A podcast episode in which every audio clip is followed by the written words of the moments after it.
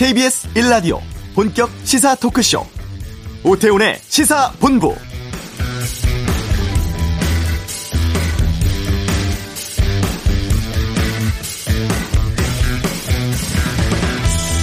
국내 코로나19 백신 1차 접종자가 어제 하루 13만여 명 늘어서 현재까지 누적 190만 명 넘었습니다.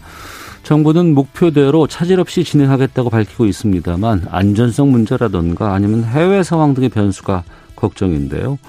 정치권은 늦어지는 백신 수급에 대해서 국민들이 우려하고 불안해하고 있다고 하면서도 그 이유에 대해선 시각차가 분명해 보입니다. 민주당은 백신 수급 관련 가짜 뉴스가 국민 불안을 부추긴다면서 정부의 백신 수급 상황을 투명하게 밝혀줄 것을 요청했고 국민의힘은 정부 무능이 이 사태를 불러왔다면서 국민들은 양질의 백신이 언제 공급될지를 기다리고 있는데 대통령과 정부가 우왕좌왕 오락가락 발언으로 국민 불신을 자초한다며 비판하고 있습니다. 오태훈의 시사본부 잠시 후 이슈에서 백신 관련 전문가 통해서 현재 백신 수급 상황 어떤지 좀 알아보는 시간 갖겠습니다. 이번 주 한반도는 코너에선 미 국무부 보고서에 담긴 바이든 정부의 대북 정책 등에 대해 살펴보고요. 이북 학설하고 대정부 질문에서 소환된 전직 대통령 사면 문제, 또 여당 내 부동산 정책 수정 논란 등에 대해서 다양한 의견 듣는 시간 준비하겠습니다. 최근 방송과 출연자 문제에 대해서 여러 가지 문제가 불거지고 있는데요. 세상의 모든 리뷰에 살아보겠습니다. 오태훈의 시사본부 지금 시작합니다. 네. 백신 접종 시작된 지 두 달여 지나고 있습니다. 13만 아, 명 정도가 하루에 어, 백신을 맞고 있어서 오늘이면 한 200만 명 넘어설 것으로 예상되고 있습니다. 방역 당국이라든가 의료 현장에 계신 분들 많은 고생해주고 계십니다만 백신 수급 문제라든가 이 접종 속도와 관련해서 여러 가지 문제점들 비판들 나오고 있습니다. 어떤 상황인지 좀 집중적으로 말씀 좀 나눠보겠습니다. 질병청 예방접종 피해 조사반 자문위원으로 계십니다. 가천의대 예방의학과의 정재훈 교수를 연결하겠습니다. 안녕하십니까? 아, 네, 안녕하세요. 예, 먼저 코로나 상황부터 좀 짚어보겠습니다. 이틀 연속 700명대 나오고 있는데 최근의 추이는 어떤 상황입니까?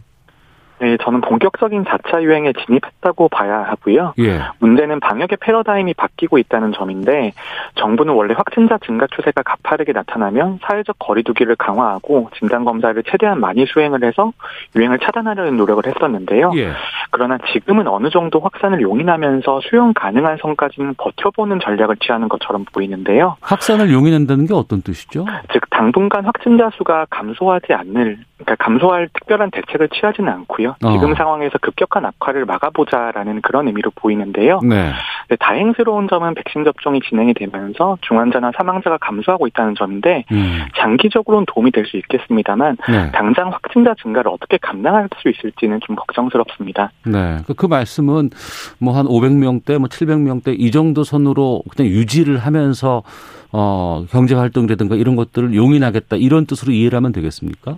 네, 그런 의도가 숨어 있다고 봐야 되고요. 근데 어. 그, 그, 정도 선에서 확진자 숫자가 억제가 된다면 굉장히 다행스러운 일이지만 예. 저는 4차 유행이 진행 중이기 때문에 어. 이것보다 어. 확진자 숫자가 더 늘어날 수 있다고도 보고 있습니다. 예. 그러면 지금 상황으로 간다고 했을 경우에 어, 뭐 4차 유행 얘기까지 하셨는데 어느 정도까지 늘어날 수 있을까요? 우려가 된다면.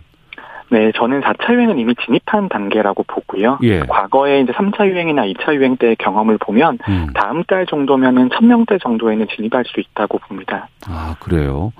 그러면 물론 용인을 한다곤 하지만 1000명대까지 올라간다는 건 지난 12월이 다시 돌아온다는 건데 이 거리두기 단계 같은 것들 올려야 하지 않을까라는 생각이 들거든요. 어떻습니까? 네, 저는 방역과 백신에는 전문성이 있는데요. 네. 사회적 사회 경제적 피해를 말하기에 전문가까지는 아니고요. 네, 음. 그렇지만 저는 감염병 유행을 줄이는 게 장기적으로는 가장 이익이라는 인식을 가지고 있고요. 예. 사회적 거리두기를 가장 적게 하는 방법은 역설적으로 빠르게 단계를 올리는 것이라고 생각을 해서 어. 저는 지금이라도 사회적 거리두기 단계를 조정을 해서 네. 확산을 어느 정도 통제할 필요가 있다고 생각합니다. 음, 알겠습니다. 백신 상황 좀 살펴보겠습니다. 지금 한 두 달여 지나고 있고 뭐 한 200만 명 정도가 백신을 맞고 있는 상황인데 이건 어떻게 판단하세요?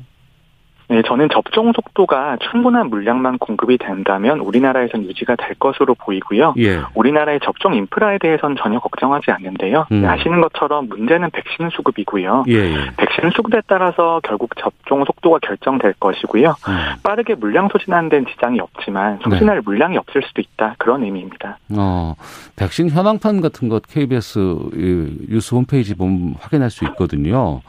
그러면 지금 보면 백신 도입된 물량은 387만 회분 정도인데 접종 인원은 이보다 좀 많이 떨어지는데 이렇게 격차가 있는 이유는 뭡니까? 네, 지금 대부분의 백신들이 2회 접종을 전제로 설계가 되어 있는 백신들입니다. 예. 그래서 예. 도입이 됐다고 하더라도 2회 접종까지 감안을 해서 보유를 하고 있는 것이기 때문에 음. 아무래도 도입량과 접종자 사이에선 차이가 있을 수 있습니다. 네. 많은 분들이 이제 피로감을 호소하시잖아요. 너무 우리가 거리두기 오래 했고 또 코로나에 대한 공포가 너무나 좀 장기화되다 보니까 백신 빨리 맞아서 좀 정상적으로 살았으면 좋겠다라는 마음이 많이 있으신데 방역 당국에서는 뭐 지금 우리가 다른 나라보다 좀 뒤처지고는 있다고는 하지만 상반기까지는 1,200만 명 접종 목표로 하고 있고 또 11월까지는 집단 면역 목표로 하겠다 이렇게 발표는 하고 있습니다만 5월, 6월 두 달 동안 지금 900만 명 접종이 가능한 상황일까요? 어떻게 보세요? 네, 당연히 정부가 노력을 해야겠지만 지금 제시하는 목표가 2회 접종까지는 아니라는 점에서 저는 좀 기대를 걸고 있는데요. 예. 1회 접종자만을 따져본다면 900만 명 접종은 가능할 수 있고요. 음. 그리고 2분기에 주로 사용하는 백신이 아스트라제네카의 백신이고 1회 접종과 2회 접종 사이의 간격이 3개월 정도기 때문에 네. 어차피 한 분기 내에 접종은 불가능하다고 봐야 됩니다. 그래서 1회 접종이라도 제대로 마치게 되면 음. 중환자나 사망자 감소 효과가 나타날 것이기 때문에 네. 방역의 부담도 훨씬 덜 수 있게 있겠죠. 정부의 음. 노력이 필요한 시점이라고 봅니다. 네. 그 정부의 노력 가운데 이 부분도 또 변수가 좀 될 것 같은데 지금 해외에서 백신 일부의 안전성 문제가 계속 제기가 되고 있잖아요. 얀센 백신도 그랬고 뭐 아스트라제네카 백신 계속해서 지금 얘기가 나오곤 있는데 이 부분 때문에 접종 수급에 좀 원활하지 않은 상황이 올 수도 있지 않을까라는 우려가 되거든요. 네, 국민들의 백신 수용성, 결국은 안전성에 대한 신뢰가 좀 깨질 수 있다라는 문제인데요. 네 여기서는 국민과의 투명한 소통이 가장 중요하다고 보고요. 네. 우리가 아스트라제네카나 얀센 백신 같은 경우에도 유럽 당국에서도 접종에 따르는 전체적인 이익이 피해를 압도적으로 상회한다라는 건 분명히 밝히고 있거든요. 음. 근데 그럼에도 불구하고 매우 드문 빈도로 희귀혈전 같은 치명적인 부작용이 발생할 수 있기 때문에 네. 이 점을 국민들에게 잘 설명을 드리고 어떻게 대응할 수수 있겠다. 그 다음에 조기에 발견하면 충분히 치료가 가능하다. 이런 점들을 좀 강조드려야 될 것 같습니다. 네. 우리가 7,900만 명분은 계약하고 확보했다고는 하지만 정작 물량이 다 들어와야지 맞을 수 있는 거 아니에요. 수급은 어떻게 보십니까? 지금 미국 같은 경우에도 자국 우선으로 백신 맞겠다, 맞아야 한다. 물량 해외로 보내기 쉽지 않다라는 발표까지 나왔거든요. 네, 전 세계적인 경쟁이 벌어지면서 수급은 앞으로도 원활하지 않을 것이고요. 예. 특히 이제 아스트라제네카나 얀센 백신 같은 경우에는 바이러스 전달체 백신인데 이 백신에게 백신에 대해서 안전성 우려가 제기가 되면서 mRNA 백신 위주의 공급 정책을 다들 수립을 하고 있습니다. 네. 그런데 네. 또 하나 난관은 미국에서 이제 3회차 접종 이야기가 나오기 시작을 했거든요. 아, 두 번 맞아야 된다고 했는데 세 번까지 맞아야 한다. 네, 한 번 더 접종을 해야 된다는 의미인데 이게 어. 한번 더 접종을 해주면 백신의 지속 기간도 길어지고 예. 그다음에 변이 바이러스에 대응하는 능력도 부여를 할 수 있습니다. 그래서 우리가 전문가들이 올해 초부터 3회 접종에 대한 준비를 해야 된다라고 말씀들을 많이 드렸는데요. 어. 그런데 3회 접종이 되면 필요한 물량이 산술적으로 1.5배가 되는 것이기 때문에 네. 수급 상황은 더 어려워질 수 있다고 생각을 하고요. 음. 저는 이제 전 세계적으로 앞으로 수급이 원활하지 않을 거기 때문에 네. 정부가 당연히 여러 가지 노력을 해야 되는 점 해야 되고 근데 이런 노력을 하고 있는 점에 대해서는 평가를 합니다만 음. 확정되지 않은 정보나 계약 등을 이제 언론을 통해서 공개하는 것들이 몇 번 있었는데 예, 예. 그런 것들은 좀 자제해야 된다고 생각을 하고요. 어. 그러니까 그런 것들이 국민들에게 불필요한 기대를 줄 수 있고 네. 정부 발표의 신뢰도를 떨어뜨릴 수 있기 때문입니다. 어. 정의용 외교부 장관이 한미 백신 스와프 협의하고 있다고 화요일 날 밝혔거든요. 이 부분은요.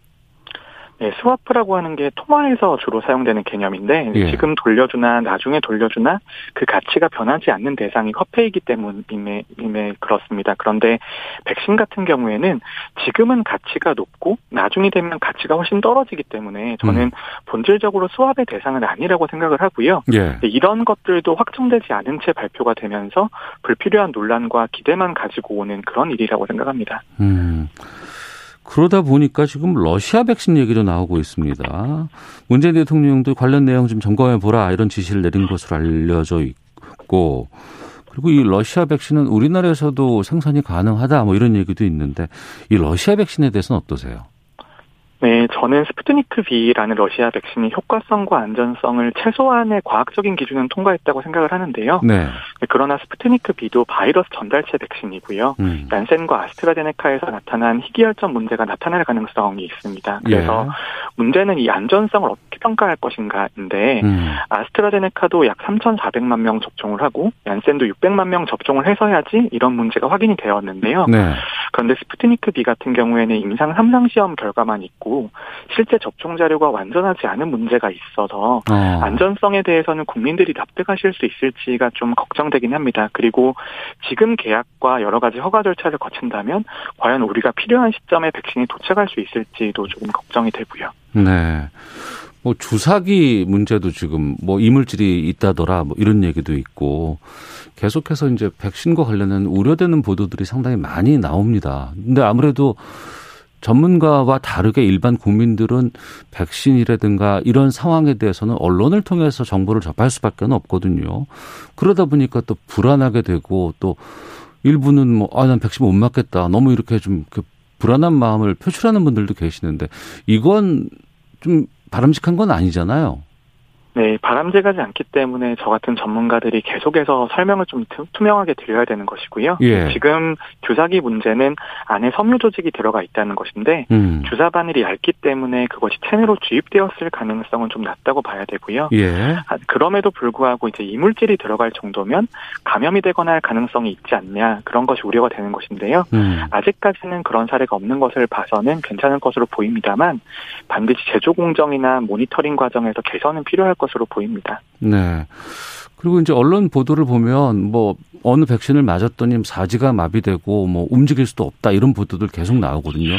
이거는 뭐 100만 명 중에 한 명이다라는 뭐 얘기도 있지만 아니 당장 그게 내가 될 수도 있다라는 우려도 좀 생길 것 같은데 어떻게 보십니까? 네, 저희 전문가들이 항상 말씀드리는 게 백신 접종에 따른 이익이 피해를 압도적으로 상회한다. 꼭 맞으세요. 이런 말씀들을 많이 드리는데요. 예, 예, 많이 들었습니다. 저도 이런 사례가 나올 때마다 좀 설명드리기가 너무 죄송스러운 게 네. 자기한테 나타나게 되면 100%가 아니냐라는 이런 말씀들을 많이 하세요. 네. 그런데 정말 국민들의 입장에서는 저희들도 뼈저리게 받아들여야 되는 것이라고 보고요. 음. 우리가 백신이라고 하는 게 100% 안전한 것은 아니기 때문에 네. 이상 반응이 생겼을 때 어떻게 빠르게 그분들을 병원으로 모셔서 후유증 없이 회복할 수 있게 해드리냐도 중요하고 네. 그리고 부득이하게 후유증이 생겼을 때 보상을 어떻게 해드리냐에 대한 과정을 설명해드리는 것도 매우 중요하다고 생각을 하는데요. 음. 근데 우리가 이런 이상 반응 이야기가 나오면 항상 나오는 말이 인과관계 이런 것들이잖아요. 예, 예. 근데 우리나라에서 이런 이상 반응을 평가하는 데 있어서는 인과관계를 평가하는 것을 무자르듯이 인과관계가 있다 없다 이렇게 두 가지로 나누는 것은 아닙니다. 음. 한 다섯 가지 단계로 나눠서 완전히 배제할 수 없는 단계까지도 저희가 존재를 하고 감안을 해서 평가를 하거든요. 예. 그런 다음에 이제 이상 반응에 대한 피해 보상으로 넘어가게 되는데 피해 보상 같은 경우에는 아무래도 과학적인 인과관계 평가보다는 조금 더 가급적이면 보상을 해드리려고 하는 그런 심사를 하, 하려고 노력을 하고 있습니다. 그렇기 어. 때문에 조금 지금은 저희가 너무 많은 이상 반응 신고가 들어오고 그 다음에 이제 저희가 조사해야 되는 대상이 너무 늘어나다 보니까 네. 기간이 좀 늘어나고 그 다음에 국민들에 대해서 절차가 잘 알려져 있지 않은 문제가 있는데요. 음. 네, 그런 것들을 점차 개선해 나가야 될 것이라고 생각을 하고요. 그리고 이제 어제 있었던 이제 그 급성 파종성 뇌척수염 환자분 같은 경우에도 네. 어떻게 보면 진료하는 과정에서 재난적인 의료비가 발생하신 상황이잖아요. 어. 그런 것들은 국가가 우선적으로 먼저 지원을 해드리고 음. 나중에 절차를 밟는 형태로 진행을 한다면 네. 국민들이 더 안심하지 않을까 생각합니다. 네. 백신을 맞고 있는 상황인데 뭐 또 다른 변이 바이러스가 등장을 했다더라. 뭐 이런 얘기들 계속 나오거든요. 변이 바이러스는 어떻게 보세요? 네, 바이러스 변이는 세계 관점에서 보셔야 되는데요. 예. 감염력이 커지는지, 중증도가 높아지는지, 백신의 효과가 떨어지는지 이런 것들인데 지금 새롭게 발견되는 바이러스들이 감염력도 높아지고 백신의 효과도 떨어질 가능성이 있어서 굉장히 주의 깊게 봐야 되고요. 예. 그러니까 이런 변이 때문에 우리나라만 접종을 다 한다고 끝나는 게 아니고 음. 전 세계적으로 다 접종을 해야 되는 것이죠. 예. 근데 바이러스가 변이가 나타났다는 거는 지금 맞고 있는 전 세계인들이 맞고 있는 백신은 이 변이 바이러스가 나오기 전에 만들어진 백신이잖아요. 괜찮을까요? 네, 말씀하신 것처럼 백신의 효과가 떨어질 가능성이 있고요. 영국에서 발견된 변이 바이러스까지는 백신의 효과가 어느 정도 유지되는 것으로 보입니다. 하지만 그 다음에 발견된 남아프리카에서 발견된 변이 바이러스 같은 경우에는 백신의 효과가 매우 떨어지는 것으로 나와 있기 때문에 네. 우리가 백신 업데이트를 준비해야 되는 것이고요. 음. 아까 말씀드렸던 2회 접종에 추가해서 한 번 정도 더 접종해야 된다라는 말이 이것 때문에 그런 것입니다. 그러면 백신을 업데이트 한다는 건 이제 우리 버전을 업그레이드 하는 것처럼 계속해서 백신을 어좀 개선해 나간다는 뜻인데 그러면 앞으로 우리 백신 계속 맞아야 되는 거 아닌가요?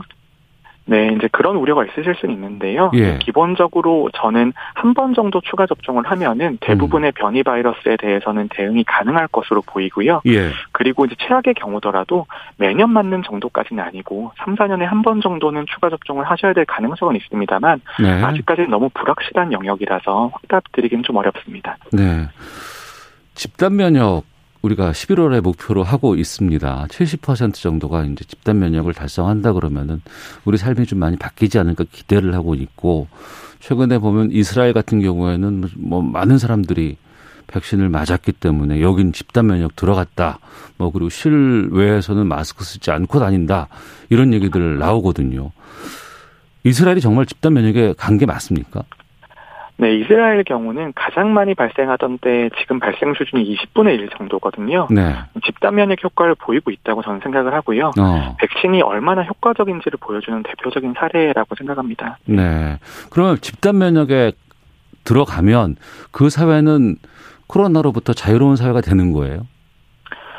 네, 코로나로 자유롭다라는 말이 저도 너무 설레이고 기대가 되는데요. 그러니까요. 저는 종식이라고 여길 수 있는 가장 빠른 시점이 예. 집단 면역이 아니더라도 고위험군에 대한 접종이 완료가 되는 때라고 생각을 하는데요. 예. 그렇게 되면 사망이나 중증 환자가 줄어들어서 굉장히 도움이 되고 코로나19가 특별한 감염병이 아니게 될 겁니다. 음. 그런데 만약에 바이러스가 완전히 없어지는 시점을 종식이라고 생각을 하신다면 네. 그런 종식은 없을 거고요. 네. 그렇기 때문에 최대한 많은 분들이 백신 접종에 참여 참여해 주셔야 되는 거죠. 어.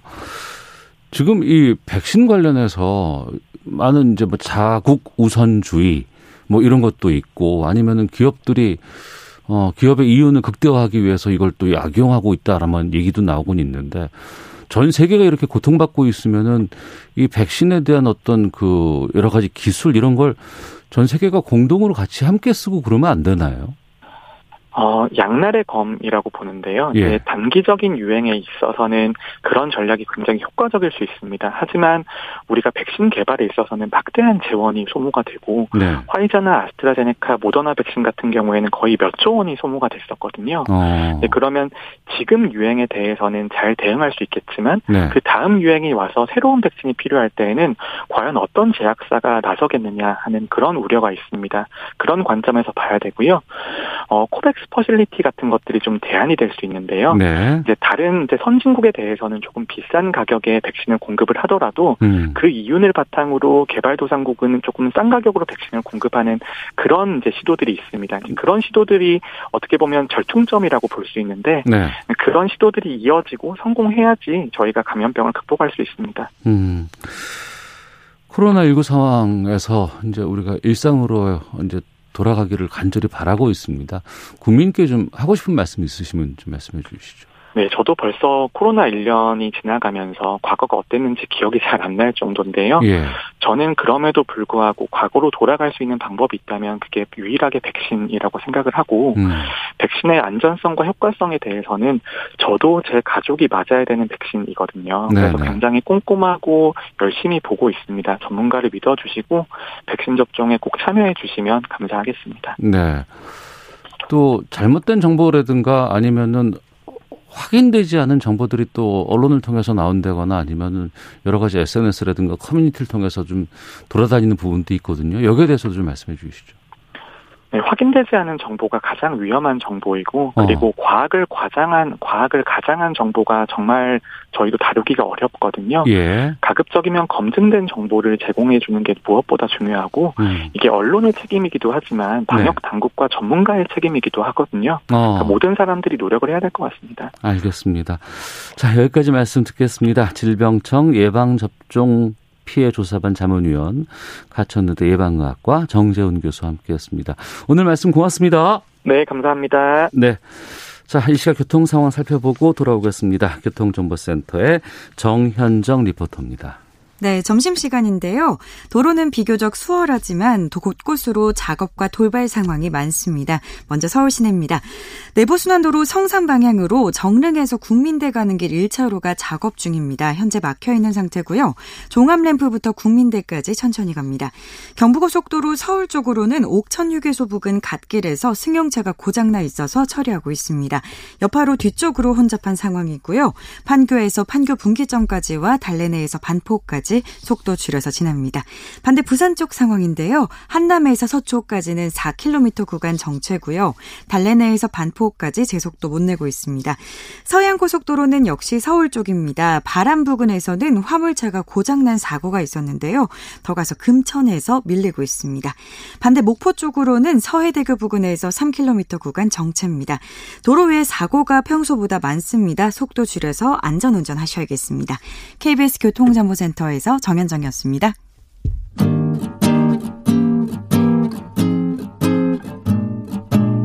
KBS 1라디오 오태훈의 시사본부 여러분의 참여로 더욱 풍성해집니다. 방송에 참여하고 싶으신 분은 문자 9730번으로 의견 보내주세요. 짧은 문자는 50원, 긴 문자는 100원의 정보 이용료가 붙습니다. 애플리케이션 콩과 마이케이는 무료고요.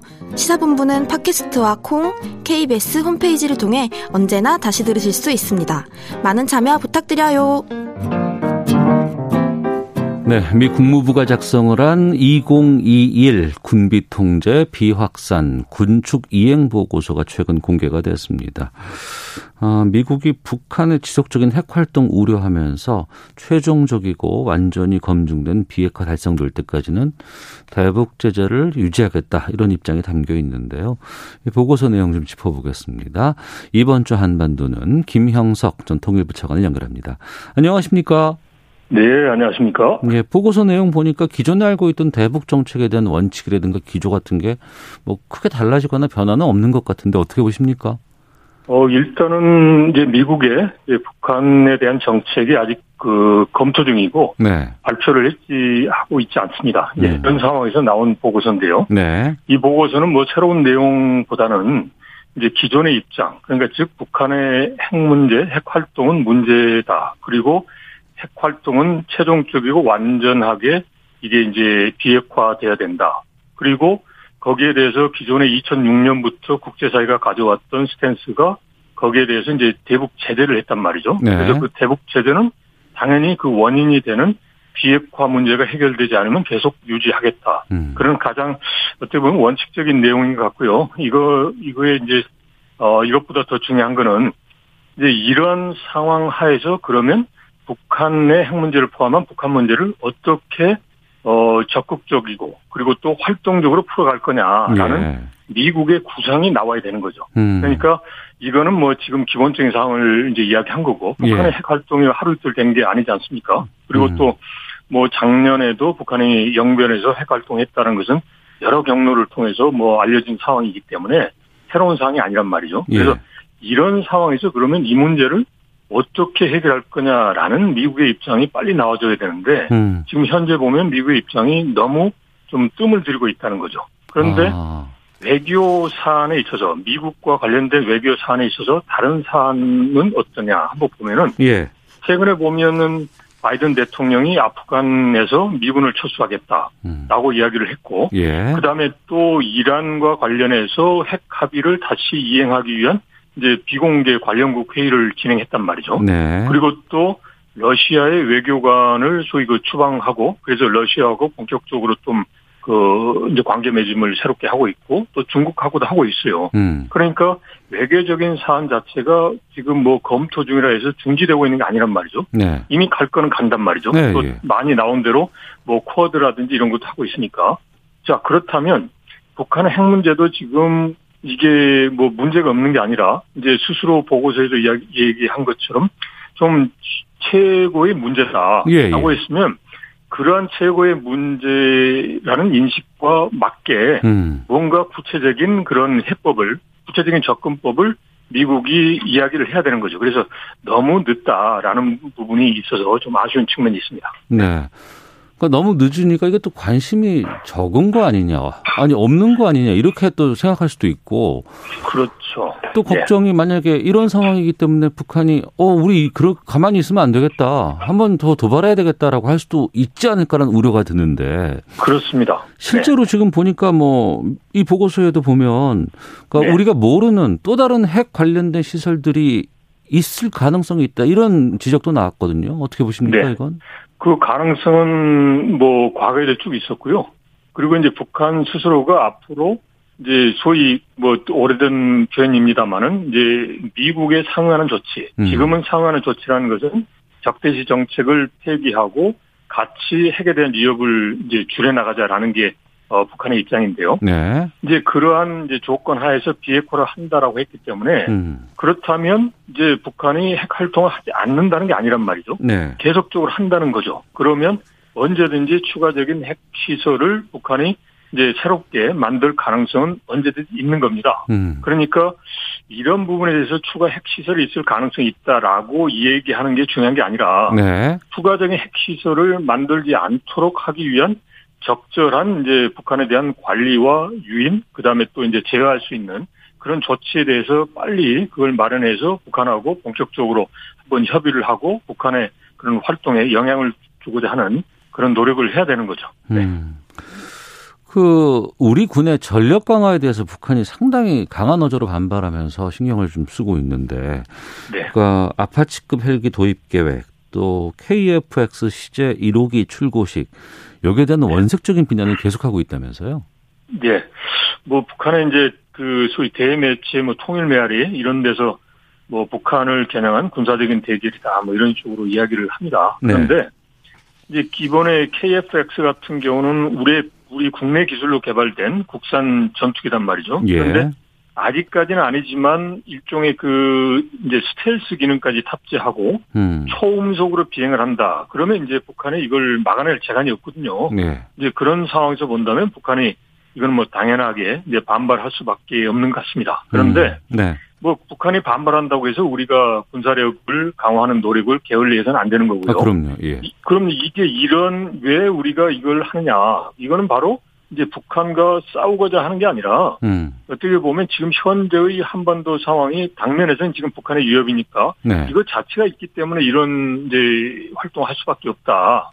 그러니까 이제 북한이 뭔가 그런 그 위협적인 그러한 이제 행위를 하지 않는 쪽으로 변화하면 음. 이런 부분도 소위 그 상호 이제 그 신뢰 구축이나 그다음에 이제 군축 이런 방향으로 갈 수도 있다. 이런 쪽으로 접근해 가야 되겠죠. 네. 네. 자, 김영석 전 통일부 차관과 함께하고 있습니다. 지난 16일에 바이든 대통령과 스가 일본 총리 간의 미일 정상회담이 있었고 이 자리에서 중국 견제 문제 또 북한 비핵화 문제가 주요 의제로 다뤄졌습니다. 여기에 대해서 북한의 반응 같은 게 좀 나왔나요?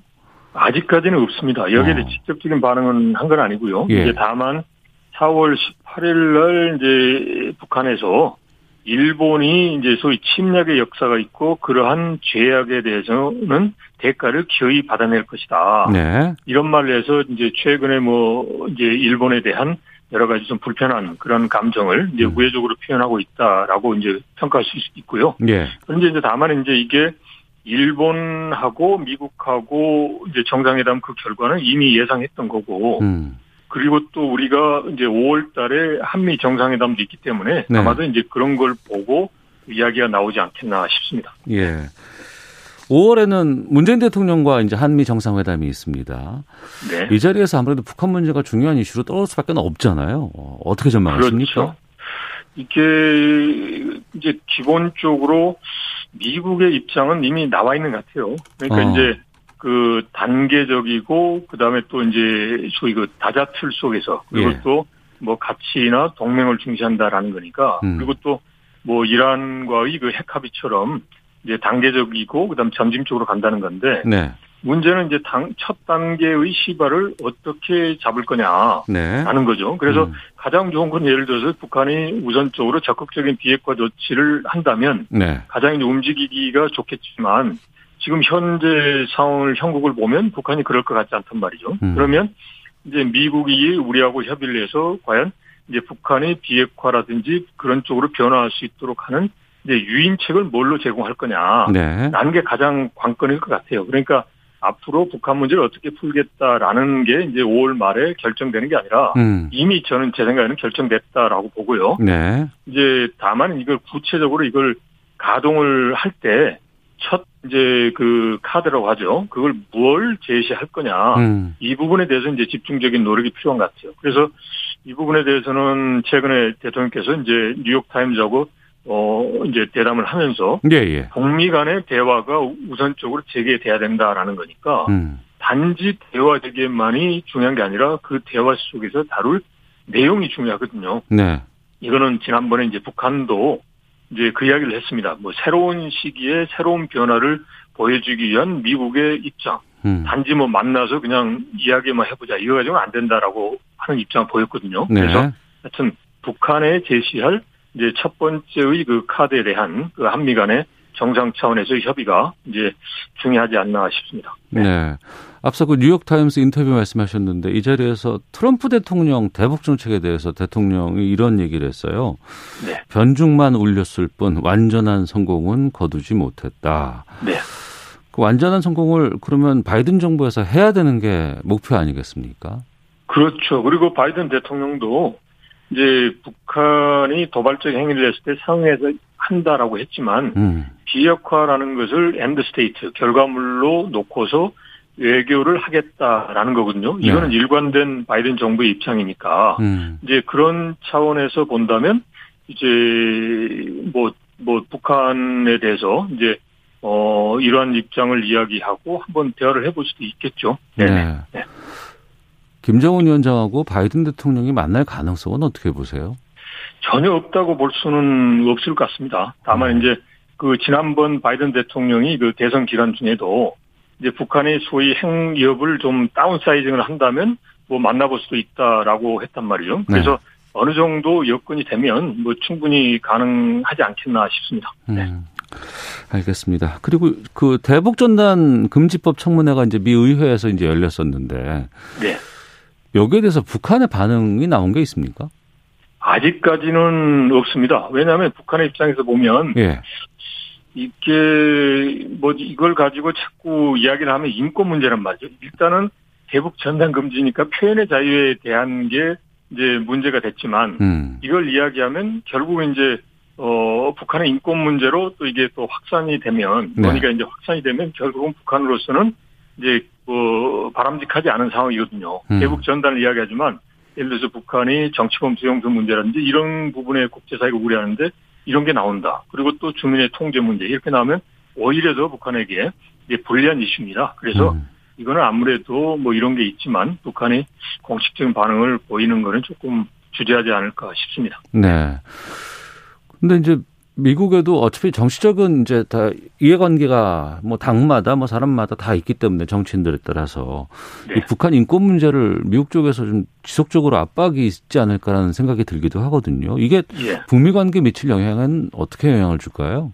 어 단기적으로는 뭐 부정적 영향을 주겠죠. 그렇지만 이 문제가 하루 이틀 된 문제가 아니기 때문에 음. 아마도 이제 북한의 인권 문제에 대해서는 미국과 대립 관계를 이제 맺지만 네. 다른 부분에 있어서 서로 이제 소위 북한이 이제 요구하고 또 북한에 받아들일 수 있는 게 있으면 충분하게 서로 협의를 할 가능성이 높습니다. 그래서 음. 이거는 인권 문제, 인권 문제대로 가고 네네. 네. 그다음에 이제 핵 문제와 관련돼서 미국하고 서로 대화하고 협상할 게 있으면 협상을 하고 이제 음. 그런 쪽으로 변화될 가능성이 있습니다. 그래서 그리고 또 미국은 인권 문제에 대해서 이걸 뭐 저기 어 빼뜨릴 수가 없거든요. 예. 인권을 또 바이든 정부가 중요시하게 생각하기 때문에 그래서 알겠습니다. 이 문제는 그대로 가되 예. 다른 부분에 대한 협상도 필요하다 싶습니다. 예, 김영석 전 통일부 차관과 함께했습니다. 고맙습니다.